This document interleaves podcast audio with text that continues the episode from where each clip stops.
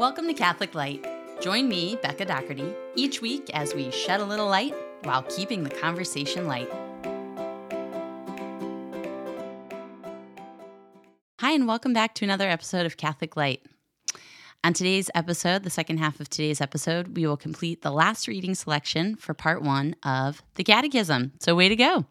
I have been affirming and congratulating you and encouraging you to persevere the last couple episodes through the end of part one. So, here we are, and way to go.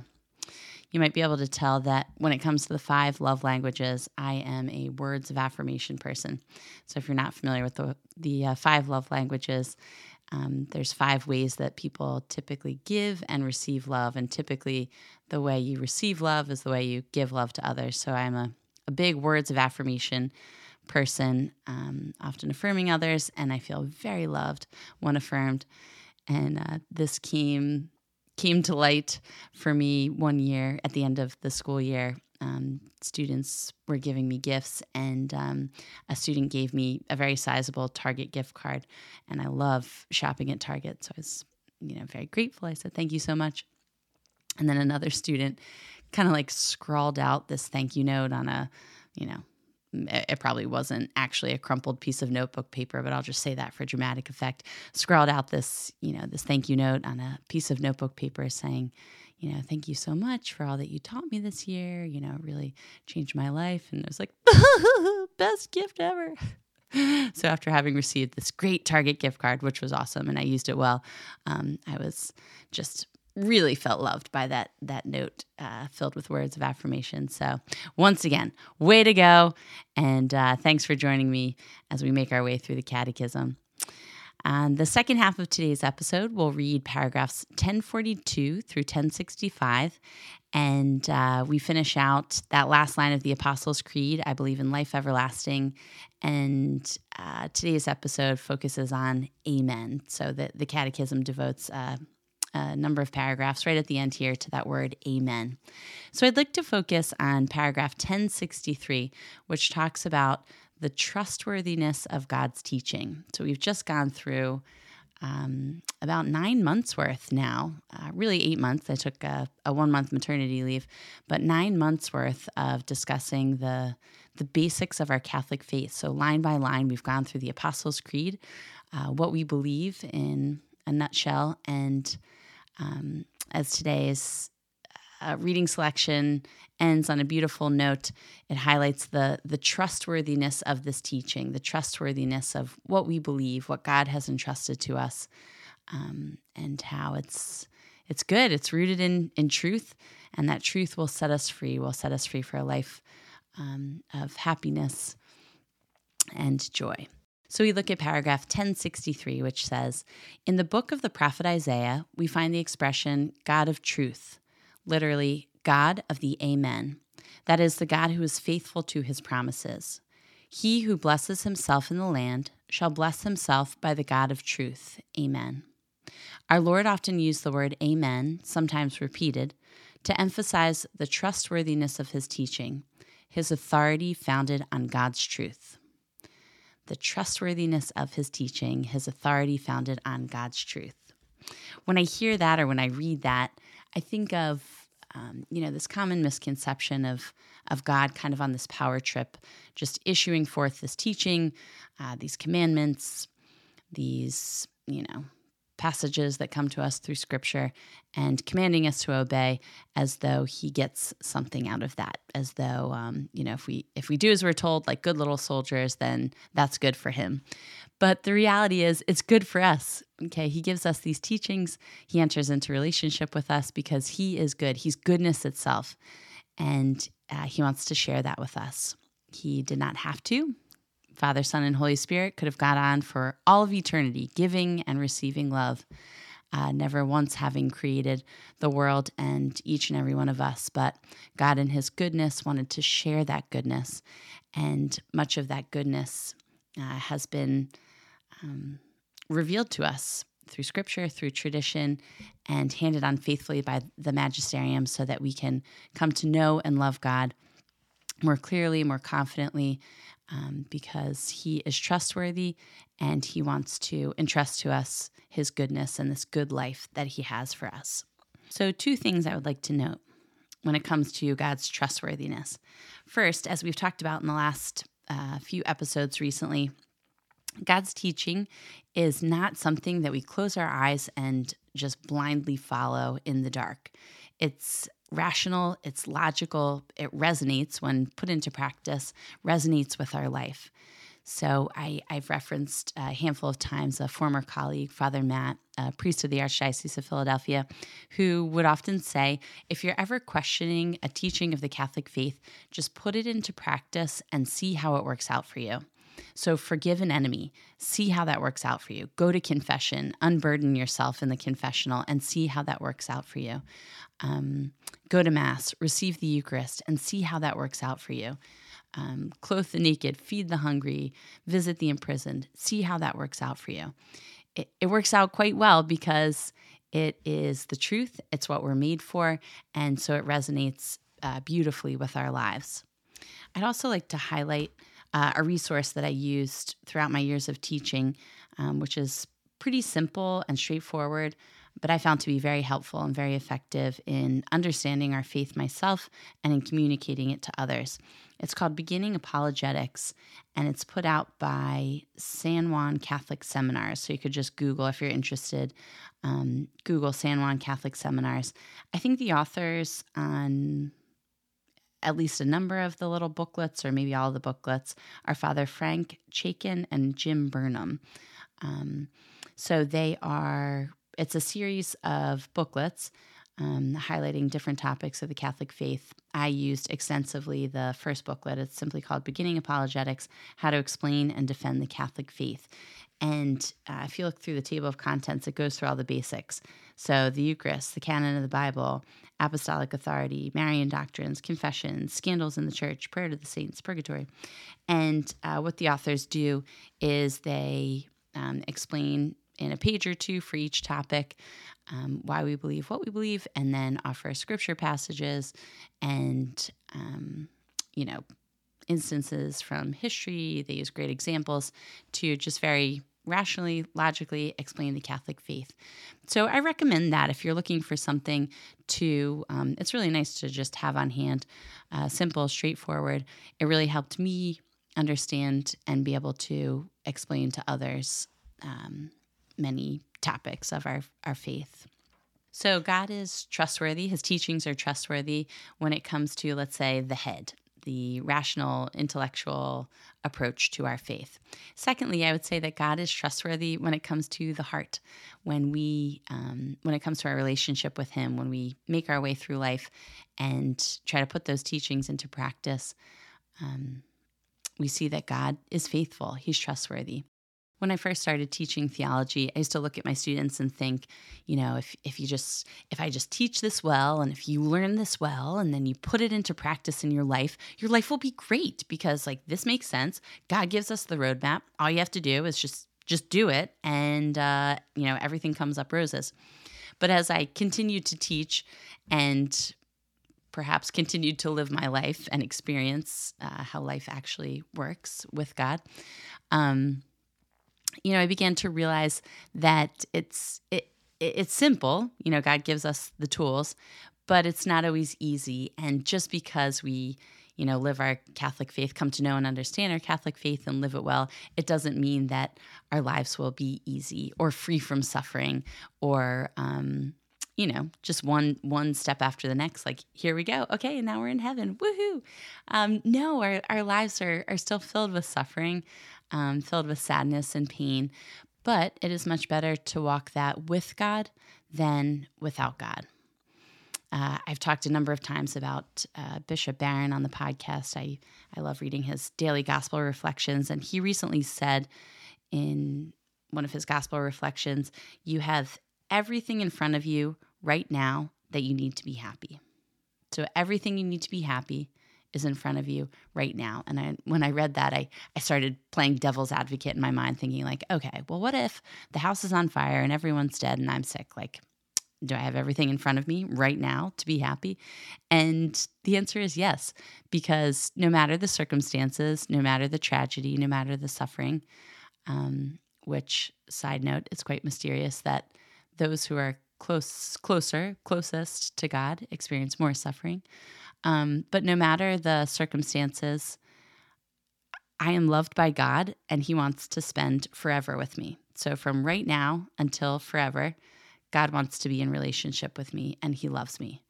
Um, and so, I have everything I need right now to be happy because I have God Himself, the infinite, almighty, everlasting God, in relationship with me, loving me from now until forever. So, God is trustworthy in that He is present to each and every one of us, each and every moment of our lives. And uh, He doesn't always make it so obvious. Um, it's often quiet and hidden, but every once in a while, um, whether for us personally or we hear stories from family and friends, he does make it obvious. I think to remind us that that this is the case. He, he's constantly providing, um, he's constantly loving, and he is trustworthy. And so I'd like to end the first half of this episode with with a little glory story that recently happened to me. Um, one to offer up gratitude to God, but two to just showcase His providence and His trustworthiness. Um, and to say that he he does this for each and every one of us. It's again not always so obvious, um, but he is doing it. He is providing because he's trustworthy and he loves us and he wants what's best for us. So um, a little over a year ago, my my mom passed away, and um, you know, obviously, it was was so sad. She was such uh, just an incredible person, such a a loving, wonderful, the best mom, and um, just such a a wonderful um, mother and daughter and sister and friend to so many. Um, and so she's she's deeply missed. Um, but after she passed away, my my dad continued to live in our childhood home, and uh, my family and I live pretty close to him, and my sister lives close to him as well. And so, you know, we would get together. Um, I would say even more so to to comfort each other, to grieve together. And at some point, um, my sister said she turned to me and said, "You know, um, you're in a, a small house with a growing family. Eventually, you would like to, you know, move to a bigger home. Dad's in a big home." By himself. He would probably love the company. You guys would probably love, love the space. Why don't you uh, sell your home, catch this, you know, crazy real estate wave, sell your home and move in with dad, and you guys can see if you like living together, and then kind of go from there. So um, I you know, my husband and my dad and I were all struck by my sister's idea, and one by one, we thought, yeah, that's a great idea. Great idea. Okay, let's do this. So we we put our house on the market and uh, we have this realtor we we love. She sold our last house to us, and now she she put this house on the market for us. And she said, you know, let's list it at a certain price. And then if you guys can move out of the house for four days, I'm just going to show, do as many showings as I can. We'll accept all the offers through Sunday evening. I'll go through them Monday morning. And then uh, Monday afternoon, I'll get together with you and Dan. We'll go over the offers and go from there. So we meet with our realtor that Monday afternoon. She says there were 42 showings, 42 different groups walked through your home, and you've received 10 offers. And so immediately Dan and I were just like, wow, this is awesome. Thank you. So she she had prepared this spreadsheet where she, you know, basically did kind of like a con- compare and contrast, you know, this offer is better than this offer for this reason. And, you know, while this offer looks good, it's better than that offer. And so she basically kind of sussed it out for us and said that this is the offer that you want want to accept. So we said, great. So it was a fabulous offer. And um, our realtor said, and uh, she's wondering if you would be willing to settle, have settlement on September 7th. And uh, my husband Dan said, Oh my gosh, September 7th, that is the first anniversary of your mom's death. And my, re- my realtor, who we've come to know and love, um, she and I started crying. She said, Oh my gosh, the, the first anniversary of your mom's death is the day that you will move in to be with your dad. So, you know, we continued to, to marvel for a bit over um, just the providence of my mom interceding for our, for our family and interceding for my dad, bringing us together for God, uh, just working out so quickly and so beautifully uh, the sale of our house and then you know moving into my dad's house. So at some point as we're chatting through this i excuse myself to go to the bathroom. And as i walk in the bathroom over the loudspeakers is that song playing i'm gonna keep on loving you it's the only thing i wanna do so i was just struck by um, you know god through my mom uh, just loving me and my family, loving my dad and bringing us together. And it was just just so illustrative of of God's providence and um, uh, His love for for for each of us and in this instance me and my family and and my dad. So we praise god for that. So it's it's not always so obvious um you know on like a specific date or a, a specific thing that you know necessarily makes it so clear. But um, I, I share this story to say that that God is walking with each and every one of us and loving us. Uh, that doesn't mean that we don't suffer, we don't experience pain and hardship, um, but he is providing for what we truly need, what will will draw us closer to him and make us more fulfilled and happy, not just in heaven, but in this life as well. And so again, we we thank God for that. So we'll end the first half of the episode here, take a brief break, and then return on the second side to read paragraphs 1042 through 1065. Thanks for sticking with me.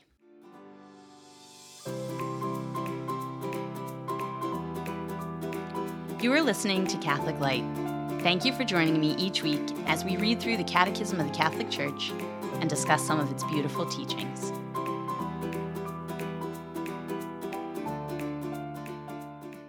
Hi, and welcome back. We'll now read paragraphs 1042 through 1065. The hope of the new heaven and the new earth. At the end of time, the kingdom of God will come in its fullness. After the universal judgment, the righteous will reign forever with Christ, glorified in body and soul. The universe itself will be renewed. The church will receive her perfection only in the glory of heaven, when will come the time of the renewal of all things. At that time, together with the human race, the universe itself, which is so closely related to man and which attains its destiny through him, will be perfectly reestablished in Christ. Sacred Scripture calls this mysterious renewal, which will transform humanity and the world, new heavens and a new earth. It will be the definitive realization of God's plan to bring under a single head all things in Christ, things in heaven and things on earth. In this new universe, the heavenly Jerusalem, God will have his dwelling among men. He will wipe away every tear from their eyes, and death shall be no more. Neither shall there be mourning, nor crying, nor pain any more, for the former things have passed away. For man, this consummation will be the final realization of the unity of the human race, which God willed from creation and of which the Pilgrim Church has been in the nature of sacrament. Those who are united with Christ will form the community of the redeemed, the holy city of God, the bride, the wife of the Lamb. She will not be wounded any longer by sin, stains, self love that destroy or wound the earthly community. The beatific vision, in which God opens himself in an inexhaustible way to the elect, will be the ever flowing wellspring of happiness, peace, and mutual communion. For the cosmos, Revelation affirms the profound common destiny of the material world and man. For the creation waits with eager longing for the revealing of the sons of God in hope because the creation itself will be set free from its bondage to decay. We know that the whole creation has been groaning in travail together until now. And not only the creation, but we ourselves who have the first fruits of the Spirit, groan inwardly as we wait for adoption as sons, the redemption of our bodies. The visible universe, then, is itself destined to be transformed so that the world itself, restored to its original state, facing no further obstacles, should be at the service of the just, sharing their glorification in the risen Jesus Christ. We know neither the moment of the consummation of the earth and of man, nor the way in which the universe will be transformed. The form of this world, distorted by sin, is passing away, and we are taught that God is preparing a new dwelling and a new earth in which right, righteousness dwells in which happiness will fill and surpass all the desires of peace arriving in the hearts of men. Far from diminishing our concern to develop this earth, the expectancy of a new earth should spur us on, for it is here that the body of a new human family grows, foreshadowing in some way the age which is to come. That is why, although we must be careful to distinguish earthly progress clearly from the increase of the kingdom of Christ, such progress is of vital concern to the kingdom of God, insofar as it can contribute to the better ordering of human society. When we have spread on earth the fruits of our nature and our enterprise, according to the command of the Lord and in his Spirit, we will find them once again, cleansed this time from the stain of sin, illuminated and transfigured, when Christ presents to his Father an eternal and universal kingdom. God will then be all in all in eternal life. True and subsistent life consists in this the Father, through the Son and in the Holy Spirit, pouring out his heavenly gifts on all things without exception. Thanks to his mercy, we too, men that we are, have re- received the inalienable promise of eternal life. In brief, every man receives his eternal recompense in his immortal soul from the moment of his death in a particular judgment by Christ, the judge of the living and the dead. We believe that the souls of all who die in Christ's grace are the people of God beyond death. On the day of resurrection, death will be definitively conquered when these souls will be reunited with their bodies. We believe that the multitude of those gathered around Jesus and Mary in paradise forms the church of heaven, where in eternal blessedness they see God as he is, and where they are also to various degrees. Associated with the holy angels in the divine governance exercised by Christ in glory, by interceding for us and helping our weakness by their fraternal concern. Those who die in God's grace and friendship, imperfectly purified, although they are assured of their eternal salvation, undergo a purification after death, so as to achieve the holiness necessary to enter the joy of God. By virtue of the communion of saints, the Church commends the dead to God's mercy and offers her prayers, especially the holy sacrifice of the Eucharist, on their behalf. Following the, exam- the example of Christ, the Church warns the faithful of the sad and lamentable reality of eternal death also called hell. Hell's principal punishment consists of eternal separation from God, in whom alone man can have the life and happiness for which he was created and for which he longs. The Church prays that no one should be lost. Lord, let me never be parted from you. If it is true that no one can save himself, it is also true that God desires all men to be saved, and that for him all things are possible. The Holy Roman Church firmly believes and confesses that on the day of judgment, all men will appear in their own bodies before Christ's tribunal to render an account of their own deeds. At the end of time, the kingdom of God will come in its fullness. Then the just will reign with Christ forever, glorified in body and soul, and the material universe itself will be transformed. God will then be all and all in eternal life. Amen. The Creed, like the last book of the Bible, ends with the Hebrew word Amen. This word frequently c- concludes prayers in the New Testament. The Church likewise ends her prayers with Amen. In Hebrew, Amen comes from the same root as the word believe. This root expresses solidity, trustworthiness, faithfulness, and so we can understand why Amen may express both God's faithfulness towards us and our trust in Him. In the book of the prophet Isaiah, we find the expression God of truth, literally, God of the Amen. That is the God who is faithful to his promises. He who blesses himself in the land shall bless himself by the God of truth. Amen. Our Lord often used the word amen, sometimes repeated, to emphasize the trustworthiness of his teaching, his authority founded on God's truth. Thus, the Creed's final amen repeats and confirms its first words I believe. To believe is to say amen to God's words, promises, and commandments, to entrust oneself completely to Him who is the amen of infinite love and perfect faithfulness. The Christian's everyday life will then be the amen to the I believe of our baptismal profession of faith. May your creed be for you as a mirror. Look at yourself in it to see if you believe everything you say you believe, and rejoice in your faith each day. Jesus Christ himself is the Amen. He is the definitive Amen of the Father's love for us. He takes up and completes our Amen to the Father. For all the promises of God find their yes in him. That is why we utter the Amen through him, to the glory of God. through him, with him, in him, in the unity of the Holy Spirit. All glory and honor is yours, Almighty Father, God, forever and ever. Amen. This brings us to the end of our episode. Thanks for joining me again for another week. Between this week and next week's episode, please connect with me on Instagram at Catholic Light Podcast. I'll be praying for you. Please pray for me. And in the meantime, God bless you. Thanks for joining me this week on Catholic Light. Be sure to like, subscribe, and share this podcast with your family and your friends, and connect with me through Facebook and Instagram.